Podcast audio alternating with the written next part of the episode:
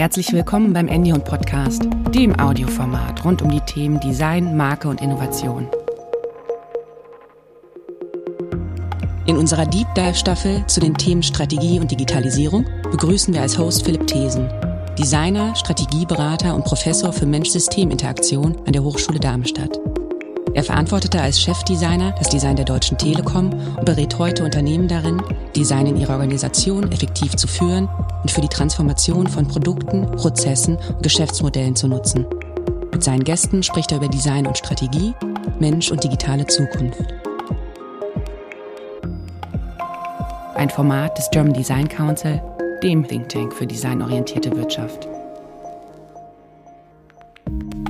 Herzlich willkommen zur neuen Folge des Enion Podcast. Ich begrüße euch heute zur Folge Nummer 20 und unser Thema ist Design for Organizational Transformation.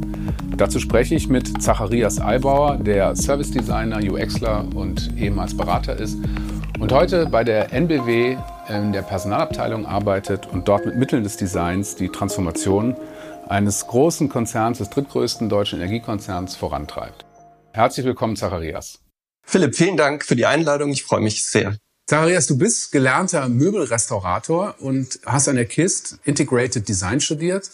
Wie kommst du in die Personalabteilung des drittgrößten deutschen Energiekonzerns? Du hast den Bogen ja weit gespannt. Das war auch eine weite Reise vom Handwerk in die Transformation. Ich wollte ursprünglich Architektur und Soziologie studieren und habe damals im Design die Verbindung eigentlich bei der Pole gefunden. Also das etwas Bauens für Menschen was ja ursächlich im Design gemacht wird. Also man schaut sich menschliche Bedürfnisse an und versucht etwas Gutes dafür zu gestalten. Und die Reise ist dann immer mehr vom konkreten, anfassbaren weggegangen, rein in Experiences über Stationen im Marketing und ist dann wirklich sehr menschenzentriert geworden. Also dass ich mich nur noch mit menschlichen Interaktionen und Umgebungen, Organisationen beschäftige. Das heißt, du hast in der Vergangenheit als Service Designer gearbeitet, als UX-Designer, du warst bei Nexum in der IT-Beratung, du hast Yellow Strom beraten und das war dein Weg in die NBW, auch in die Organisationsgestaltung. Genau, vom Marketing, also die, die Beratung von Yellow in Experience Management, also wie Customer Journeys gestaltet werden können, um Kunden zufriedenzustellen, rein in die HR-Abteilung, weil in der HR von NBW der Mensch in den Mittelpunkt gerückt wird und der Mitarbeiter eigentlich wirklich als Kunde betrachtet wird, mit Bedürfnissen, mit Wünschen, mit Vorstellungen, denen die Organisation begegnet. Das heißt, du überträgst die Prinzipien von User Experience Design weg hin vom Kunden, weg hin von der Gestaltung von Customer Journeys für den internen Kunden, für den Mitarbeiter, für den Menschen bei der NBW. Du sagst es, für den Menschen, genau. Das heißt, du baust Journeys von Prozessen zunächst, von internen Tools. Wie können wir uns das vorstellen? Also in der Kundeninteraktion, jeder Kunde zahlt eine Rechnung bei seinem Energieversorger aber die NBW zahlt den Mitarbeitern zum Beispiel monatlich ihr Gehalt.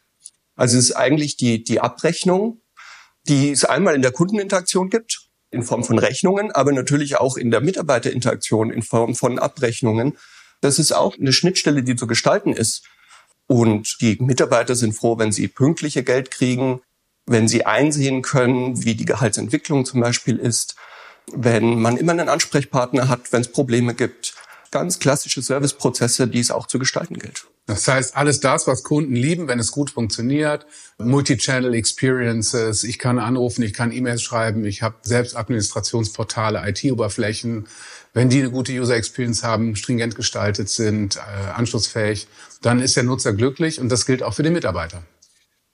Ja, es ist oft nicht so bewusst, dass eigentlich mit dem Mitarbeiter Geld verdient wird und deswegen stehen die Gestaltung der Mitarbeiterinteraktion manchmal ein Stück weit hinten an.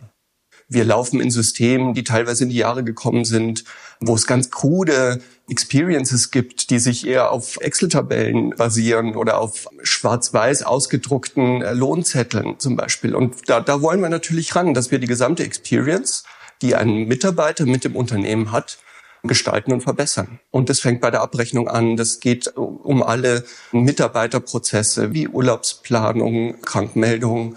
Das führt aber weiter hin in Richtung wirklich, wie, wie arbeiten wir eigentlich? Das heißt, in der Gestaltung von Customer Experiences geht es meist um Kaufprozesse, Serviceprozesse. Bei euch geht es auch erstmal um Serviceprozesse, das, was du beschrieben hast, sehr, sehr operativ, also Lohnabrechnung, Urlaub, Krankmeldung. Aber letztendlich kommt den Mitarbeitern als wichtigstes Kapital eines Unternehmens ja eine ganz andere Bedeutung zu. Und für den Mitarbeiter selber geht es ja auch um mehr als um die Bestellung von irgendetwas.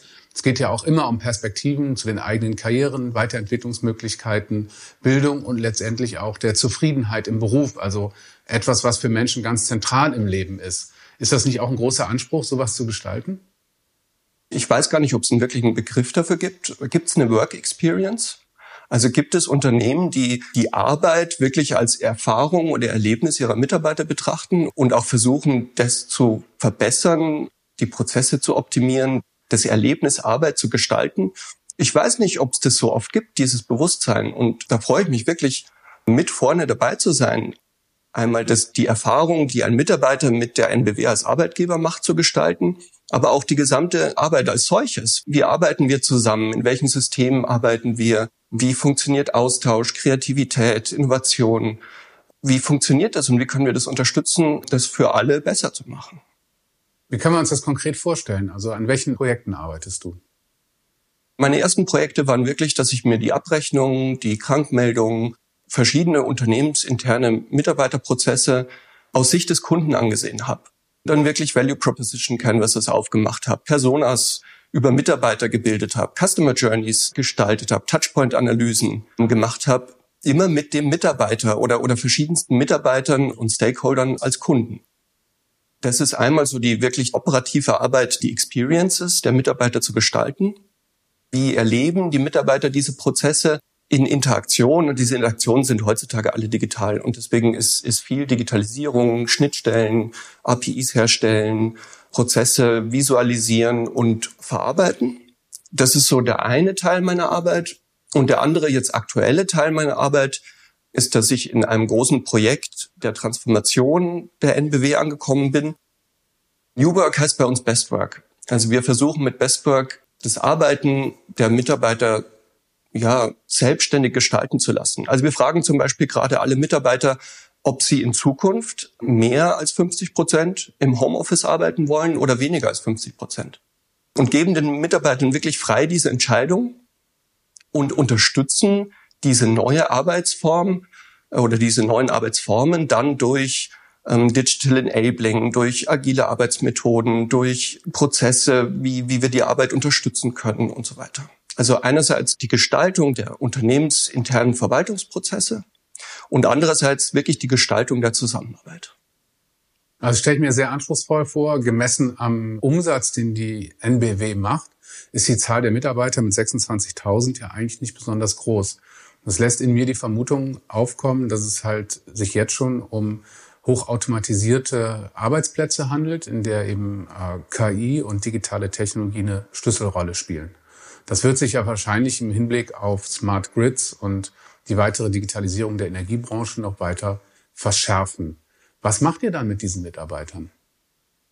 Also grundsätzlich ist es so, dass die Transformation auch die NBW erfasst natürlich und dass sich viele Prozesse automatisieren werden. Viel von dem Geschäft, das wir heute oder in der Vergangenheit betrieben haben, wird sich wandeln und Arbeitsplätze oder Funktionen werden sich wandeln.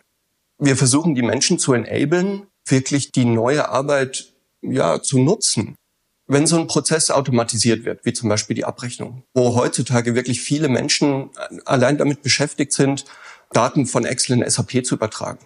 Und das wird in Zukunft einfach besser ein Bot machen können, also genauer, schneller und Menschen machen nicht mehr so, ja, ich, ich nenne es äh, traurige Arbeit jetzt einfach. so. Wort. Was machen die Menschen? Also einerseits machen die Menschen gerade, dass sie die Prozesse wirklich selber analysieren und digitalisieren. Das wird aber jetzt nur ein paar Jahre tragen. Also bis dann ein Kollege in der Abrechnung zum Beispiel mitgeholfen hat, einen Bot zu bauen, der ihn unterstützt.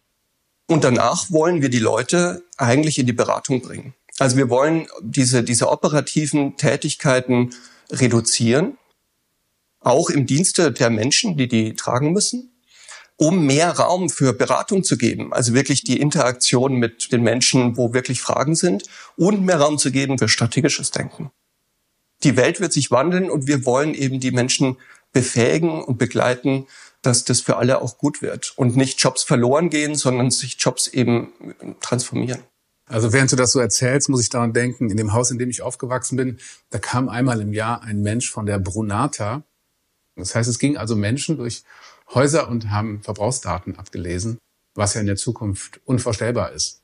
Bei uns gehen bestimmt auch jährlich 500 Menschen durch, durch Haushalte und lesen Stromzähler ab. Es gibt ja aber mittlerweile schon Sensoren, die auch klassische Stromzähler abnehmen können oder mittlerweile natürlich die digitalen Stromzähler, wo die Daten direkt ins Netz äh, gespielt werden. Wenn man sich vorstellt, diese 500 Menschen, was die, wenn sie nicht mehr ablesen müssten, sondern zum Beispiel diese Daten analysieren und einmal für einen Haushalt auch nur zehn Minuten Zeit hätten, reinzugucken, wie dieser Haushalt vielleicht seinen Energieverbrauch optimieren könnte, dann wäre allen geholfen. Ich glaube, den Menschen, weil eine Beratungsleistung am Kunden vielleicht attraktiver ist als das Ablesen eines Stromzählers. Und dem Kunden natürlich, weil er muss niemand mehr ins Haus lassen, er muss nicht mehr dran denken, jährlich seinen Stromzähler ablesen zu lassen. Und er hätte einen Gewinn, weil auf seine Bedürfnisse eingegangen wird. Das heißt, die Herausforderung besteht auch darin, Menschen, die heute Tätigkeiten ausführen, die, sagen wir mal, rechenintensiv sind oder wiederholende Tätigkeiten sind, die von Maschinen besser ausgeführt werden können, in neue Beschäftigungsfelder zu transformieren und dafür auch die Umgebung zu schaffen.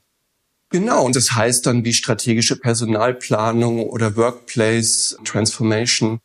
Die Arbeitsplätze werden sich ändern. Wir stecken in einer digitalen Transformation, in einer demografischen Transformation, in einer technologischen Transformation, in einer sozialen Transformation. Und die wird auch die Arbeit erfassen oder tut's ja schon in extremem Maße. Ja, wir wollen das steuern, formen, prägen, und nicht einfach über uns geschehen lassen.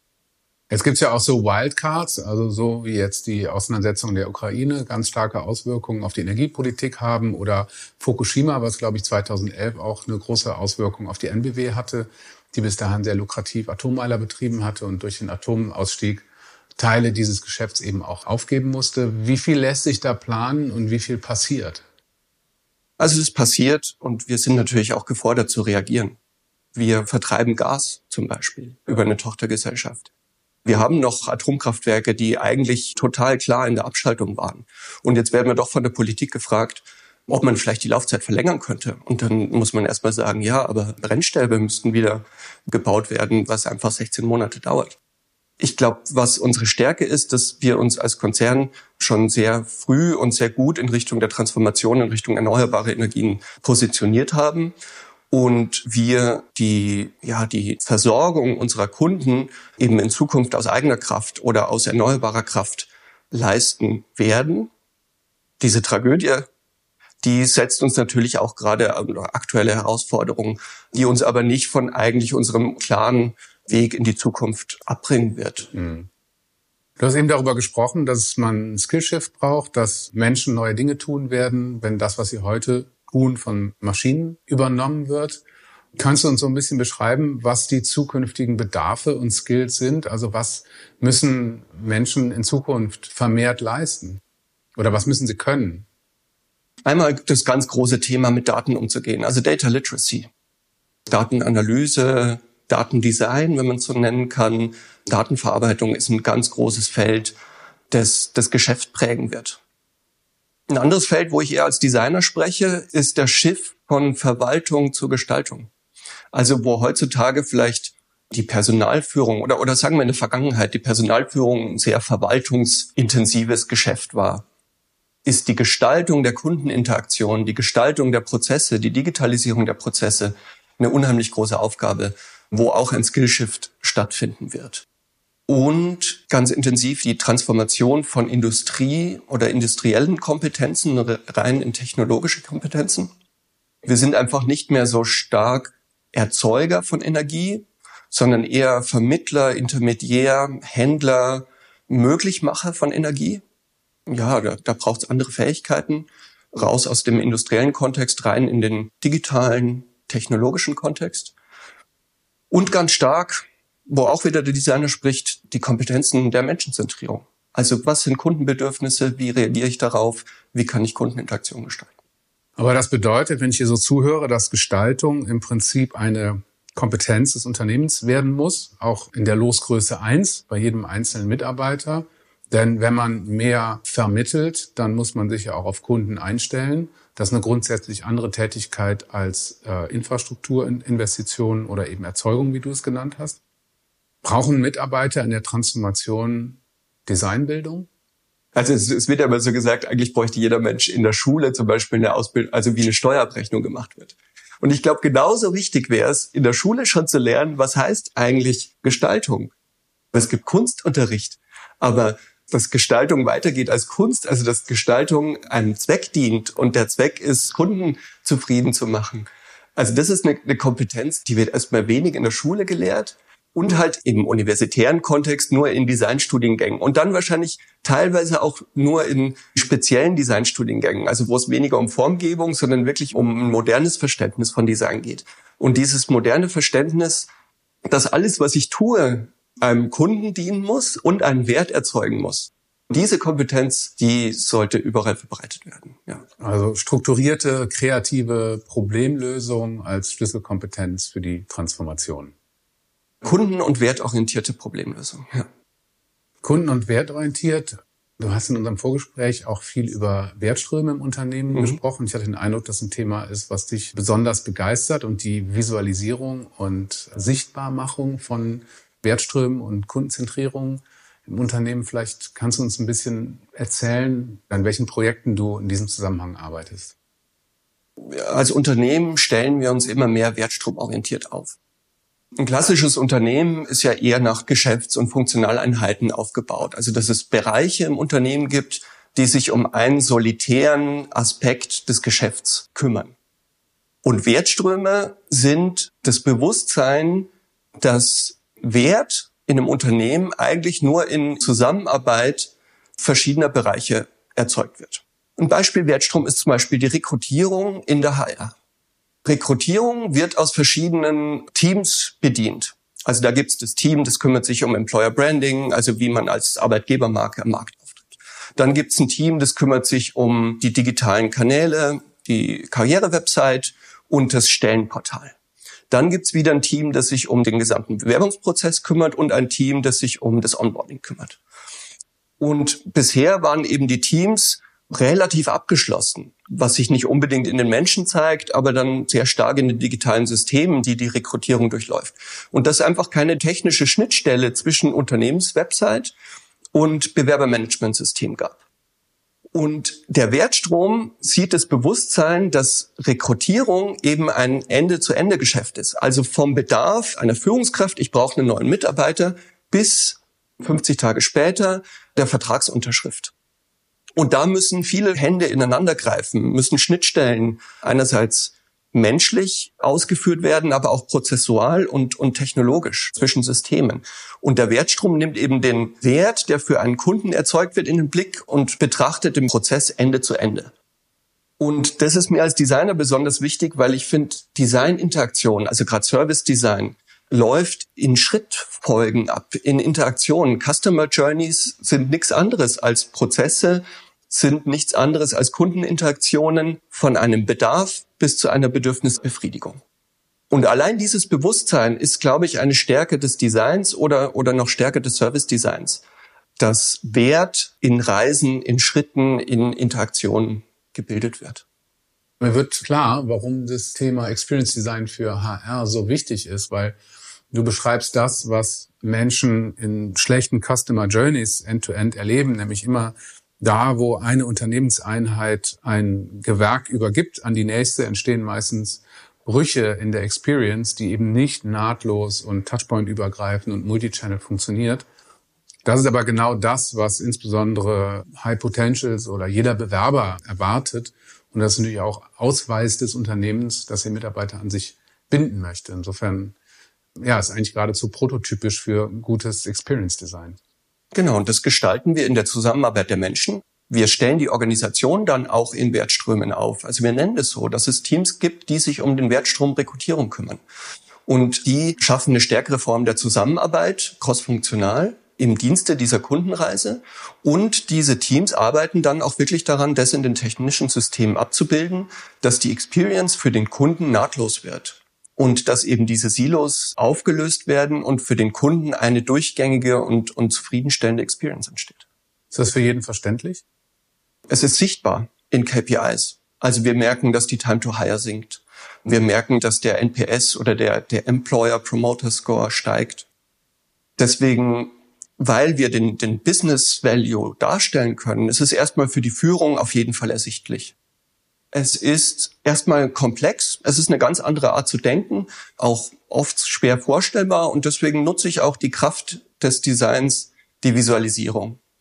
Und in Customer Journeys, in Service Blueprints, da wird es einfach wirklich offensichtlich und werden die Schnittstellen offenbar und werden auch für jeden einfach sichtbar und gestaltbar und jeder sieht so seinen Teil. Das ist das Wunderschöne, wenn ich einen Service Blueprint über riesen Miro Boards erstelle, dann sieht jeder, was sein kleiner Anteil in der gesamten Reise und im gesamten Dienst für den Kunden, welchen Anteil das eben hat. Und da wird sichtbar. Das heißt, du kannst in Konsequenz auch Netzmodelle erstellen, die je nach aktiviertem Punkt zeigen, wie dieser einzelne Mitarbeiter in Beziehung zu Tätigkeiten, Wertströmen und anderen Teilen der Organisation steht?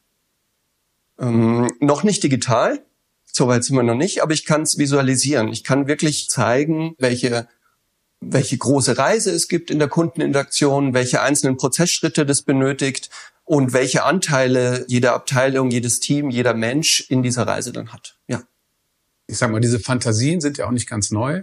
Gui Bonsip hat ja Anfang der 70er Jahre in Chile schon an diesem CyberSyn-Projekt gearbeitet, wo im Prinzip versucht wurde, die Zentralwirtschaft, sagen wir mal, in Echtzeit durch Computer zu kontrollieren und zu visualisieren. Und glaube, dieser Kontrollraum, der ist leider zerstört worden später, aber es gibt so Renderings davon, wie so ein total spaciger Raum dafür genutzt wird, in Echtzeit zu verstehen, wie Wertschöpfung in Chile funktioniert. Mhm.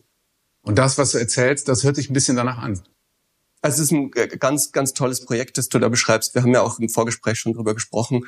Gui Bonsipe war ein Professor an der KIST, die Uni, wo wir auch studiert haben. Und der war Interface-Gestalter, früher Interface-Gestalter. Ja.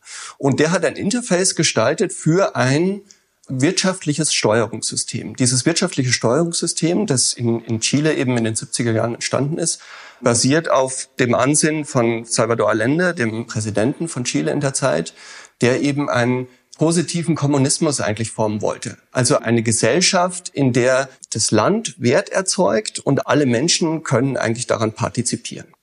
Dieses politische System wurde von Stafford Beer, das ist ein englischer Systemiker gewesen, der dieses Ansinnen, diesen Gedanken eben in ein Viable System Model übersetzt hat. Also ein Modell der lebensfähigen oder lebendigen Systeme. Das heißt, Systeme wie Unternehmen, Länder, Produkte sind Systeme, die im Zusammenwirken verschiedener Akteure, verschiedener Komponenten selbst lebendig sind und immer ja einen Wert erzeugen für Kunden, Bewohner, Mitarbeiter. Stafford Beer hat dieses Viable System Model gestaltet und Gulban Siepe hat für dieses Projekt einen Kontrollraum entwickelt. Ein Kontrollraum, wo man eben den Status der produzierenden Industrie in Chile einsehen konnte. Allende hat, als er die Regierung übernommen hat, 100 Telex-Fernschreiber in einem alten Lager entdeckt und hat diese 100 äh, Telex-Fernschreiber in Industrieunternehmen in Chile versendet und die sind zusammengelaufen in einem Zentralrechner in Santiago und wurden dort eben in diesem Kontrollraum über ein Interface sichtbar gemacht. Und es gab sieben Steuerungssessel, wo die Daten reingelaufen sind, wie in Form eines Dashboards heutzutage und äh, Steuerung übernommen werden konnte. Also es, es wurde dann eben gesehen, hier fehlen Ressourcen, ähm, dann muss ich Warenlieferungen anstoßen. Also es war so ein zentral gesteuertes System im Dienste der Menschen. Und was ist eine HR anderes als ein zentral gesteuertes System im Dienste der Menschen? das ist eben auch das Ziel, die gesamten Unternehmensprozesse, die, die einzelnen Elemente, Mitarbeiter, Komponenten des Geschäfts visualisieren, digitalisieren, darstellen zu können, um ja eigentlich einen Überblick zu bekommen und steuernd und regelnd eingreifen zu können. Das Interessante beim CyberSyn-Projekt war ja, dass auch zur Überraschung der Initiatoren die Produktionsbetriebe mit den Fernschreiber angefangen haben, untereinander miteinander zu kommunizieren. Also sozusagen es Netzknotenpunkte gab, die Kommunikation unter den einzelnen Elementen im System möglich gemacht haben. Und insofern ist ja auch eine dezentrale Steuerung entstanden, die von den Einzelnen ausging. Kann man das auch in der HR nutzen? Wenn wir in Teams kommunizieren und irgendwelche Dokumente erstellen im, im direkten Austausch, dann werden diese Dokumente sichtbar im größeren Kontext. Also wir bauen gerade ein Steuerungssystem auf, wo wirklich von der Aufgabe eines einzelnen Mitarbeiters abstrahiert werden kann bis hoch zur Strategie. Wir zerlegen das Geschäft in verschiedenen Flight Levels. Also es gibt ja diese strategischen und operativen Flight Levels. Oben stehen Unternehmensziele, Visionen, Purposes. Dann geht's in Richtung von Zielen, KPIs, OKRs, bis runter rein in Projekte, Aufgaben. Und wir geben die Möglichkeit, einmal von oben das Geschäft zu überblicken und zu sehen, was aus meinen Zielen, aus meinen Geschäftszielen unten in der, in der Arbeit wird. Und wir geben aber auch jedem Mitarbeiter von unten die Möglichkeit zu sehen, worauf meine Arbeit einzahlt. Was für einen Wert meine, meine Aufgabe, die ich heute geleistet habe, für das Unternehmen, für den Kunden, für die Projekte und Initiativen bewirkt. Dann gibt's ja insbesondere im Hinblick auf zunehmende Durchdringung durch Digitalisierung und, und Datenerhebung natürlich auch Befürchtungen. Also es gab diesen Skandal um das Zona-System von Zalando, wo eben auch Wertströme des Unternehmens gemessen werden sollten, was aber wesentlich dazu eingesetzt worden ist, dass Vorgesetzte und Mitarbeiter die Stärken und Schwächen ihrer Kollegen bewerten. Ist es eine dunkle Fantasie oder ist es nicht auch eine zwangsläufige Folge von solchen zentralen Systemen zur Organisationssteuerung? Es ist auf jeden Fall eine Gefahr. Das hat man ja an diesem Beispiel Zalando gesehen, die ja da auch ja, gescheitert oder, oder in Verruf geraten sind. Es geht niemals gegen die Menschen und gegen die Mitarbeiter, die bei NBW arbeiten. Und dieses Bewusstsein drückt sich zum Beispiel aus in einer sehr intensiven und fruchtbaren Zusammenarbeit mit den Betriebsräten, die natürlich einen Blick darauf haben, dass sich die Menschen nicht verbrennen oder dass man auch auf Diversität eingehen kann, dass man auf unterschiedliche Arten von Menschen eingehen kann und uns da zum Beispiel, also die Einsicht in Systeme, wo man Menschen wirklich monitoren könnte, einfach verwehrt ist. Sobald ich in eine wirkliche Leistungskontrolle komme, wird es auch so ein dunkles Geschäft, das wir gar nicht machen wollen. Also wir wollen für den Kunden, für den Mitarbeiter gut gestalten und dabei natürlich das, das Geschäft, das wir machen, gut betrachten können. Trotzdem ist ja sozusagen die, die Fantasie eines Digital Twins der Organisation total reizvoll, insbesondere weil ihr ja auch wirklich ganz konkrete Erfahrungen mit Digital Twins von Produktionsanlagen habt. Das ist ein super spannender Begriff, den du da einführst. Also der Digital Twin, also dass wir die Abbildung eines technischen Systems in einem digitalen Raum vollziehen, um testen zu können, einfach wie läuft das System, vielleicht ähm, eine Veränderung am System schon mal im digitalen verproben können. Deswegen wird der Digital Twin stark genutzt im industriellen Kontext, auch bei uns. Der Begriff des Digital Twin of an Organization geht ja weiter und sieht eher das lebendige System der Organisation und versucht, ein, digitales Abbild dessen zu bauen die ganzen Nutzerinteraktionen oder Menscheninteraktionen, die über Microsoft Teams im Arbeitskontext stattfinden, die sind ja alle in einem großen Dataverse gespeichert. Ich kann ansehen, wem ich vor einem Jahr welche Nachricht geschickt habe, in welchem Kontext das zu welchem Termin stand und welches Dokument daran beteiligt wird. Also der Knowledge Graph des Unternehmens wird gerade schon gespeichert. Er ist aber noch nicht so bewusst und so präsent, dass wir ihn schon wirklich ganzheitlich nutzen könnten. Und dieses Konzept des digitalen Zwillings einer Organisation, also dass alle Elemente, Mitarbeiter, Produktionsstätten, Abläufe digital abgebildet sind, dass alles Wissen der Organisation digital verfügbar ist und ja, es auch wieder im, im, im Dienste des Menschen oder des Kunden verknüpft betrachtet werden können. Das hat ein unheimlich hohes Potenzial und wird uns auch die nächsten Jahre als Unternehmen begleiten, diese Digitalisierung des gesamten Geschäfts, aber auch von uns als Organisation zu vollziehen. Das heißt, der Digital Twin der Organisation ist weniger dafür geeignet, um zum Beispiel ein Burnout eines Mitarbeiters vorauszusehen, so wie man die Materialermüdung einer Turbine mit, dem digitalen Zwilling voraussehen kann, sondern es geht vor allem auch um Kommunikation, Knowledge Sharing, neue Prozesse und digitale Zusammenarbeit auf dem Weg in ein digitales Unternehmen. Ja. Wie ist das denn als einziger Designer in einer HR-Funktion zu arbeiten? Es ist schon manchmal so, dass im Unternehmenskontext Design manchmal ein bisschen Angst auslöst. Wie auch das Wort Psychologie. Es wird, wird schnell in esoterische Ecken geschoben. Also so Design ist dann oft äh, einfach noch dieses klassische Bild, ach ja, das sind die, die Sachen schön machen. Der Wert wird vielleicht manchmal noch gar nicht erkannt, dass es ja wirklich um Wertströme, Kundeninteraktionen, eigentlich knallhartes Geschäft geht. Und deswegen ist die Arbeit als Designer teilweise auch natürlich nicht Prophetentum, aber einfach Botschafter sein für nutzerzentrierte Methoden, für Digitalisierung, für prozessuales Denken, für Visualisierung. Und diese Kompetenzen werden auch wertgeschätzt und deswegen ist es immer sehr fruchtbar und schön, ich fühle mich jetzt auch nicht alleine, weil in jedem Mitarbeiter stecken auch Designergene. Wenn jemand eben nicht in seinen Prozessen verloren geht, sondern sich einen Überblick verschafft oder mal überlegt, wie könnte man es vielleicht anders gestalten, wie könnte man es digitalisieren. Was immer sehr gut ist, mit Kollegen Personas über Mitarbeiter zu machen. Dieses Design-Gen steckt wirklich in allen oder in den meisten und jeder denkt auch gerne eigentlich so. Manchmal braucht es ein bisschen Anschubser, und dafür bin ich dann da, eben einfach Methoden einzuführen und mitzubringen. Das heißt, deine Aufgabe besteht auch darin, als Katalysator zu wirken und Design als Kulturtechnik anderen Leuten näher zu bringen oder sie auch zu ermutigen und zu bestärken, Design als Mittel zur Transformation einzusetzen. Total. Und das ist dann eigentlich ja fast auch wie Enabling oder Ausbildung, dass ich intern durch die Anwendung von Methoden, von Arbeitsweisen, von Arbeitsumgebungen eben auch Methoden des Design der Nutzerzentrierung einführe und den Wert dessen sichtbar mache. Ja. Und es gibt ähm, Enablings zu Touchpoint-Analysen in HR, wo ich mit 50 Mitarbeitern, Kollegen drei Stunden Customer Journey Workshops zur Abrechnung, zur Krankmeldung, zur Rekrutierung gemacht habe. Das heißt, Design Skills und Tools sind Teil des Weiterbildungsprogramms geworden. Auch im Lernwerk, das unsere neue Aus- und Weiterbildungsplattform ist, ist Design oder zumindest die Methoden des Design und der Nutzerzentrierung ein Teil. Und ich tue das auch in meiner Arbeit und es findet sich im Unternehmen wieder, ja. Zacharias, vielleicht eine Frage zum Schluss. Welche Aufgabe bleibt denn, die nur du als Designer lösen kannst? Gute Frage, schwierige Frage.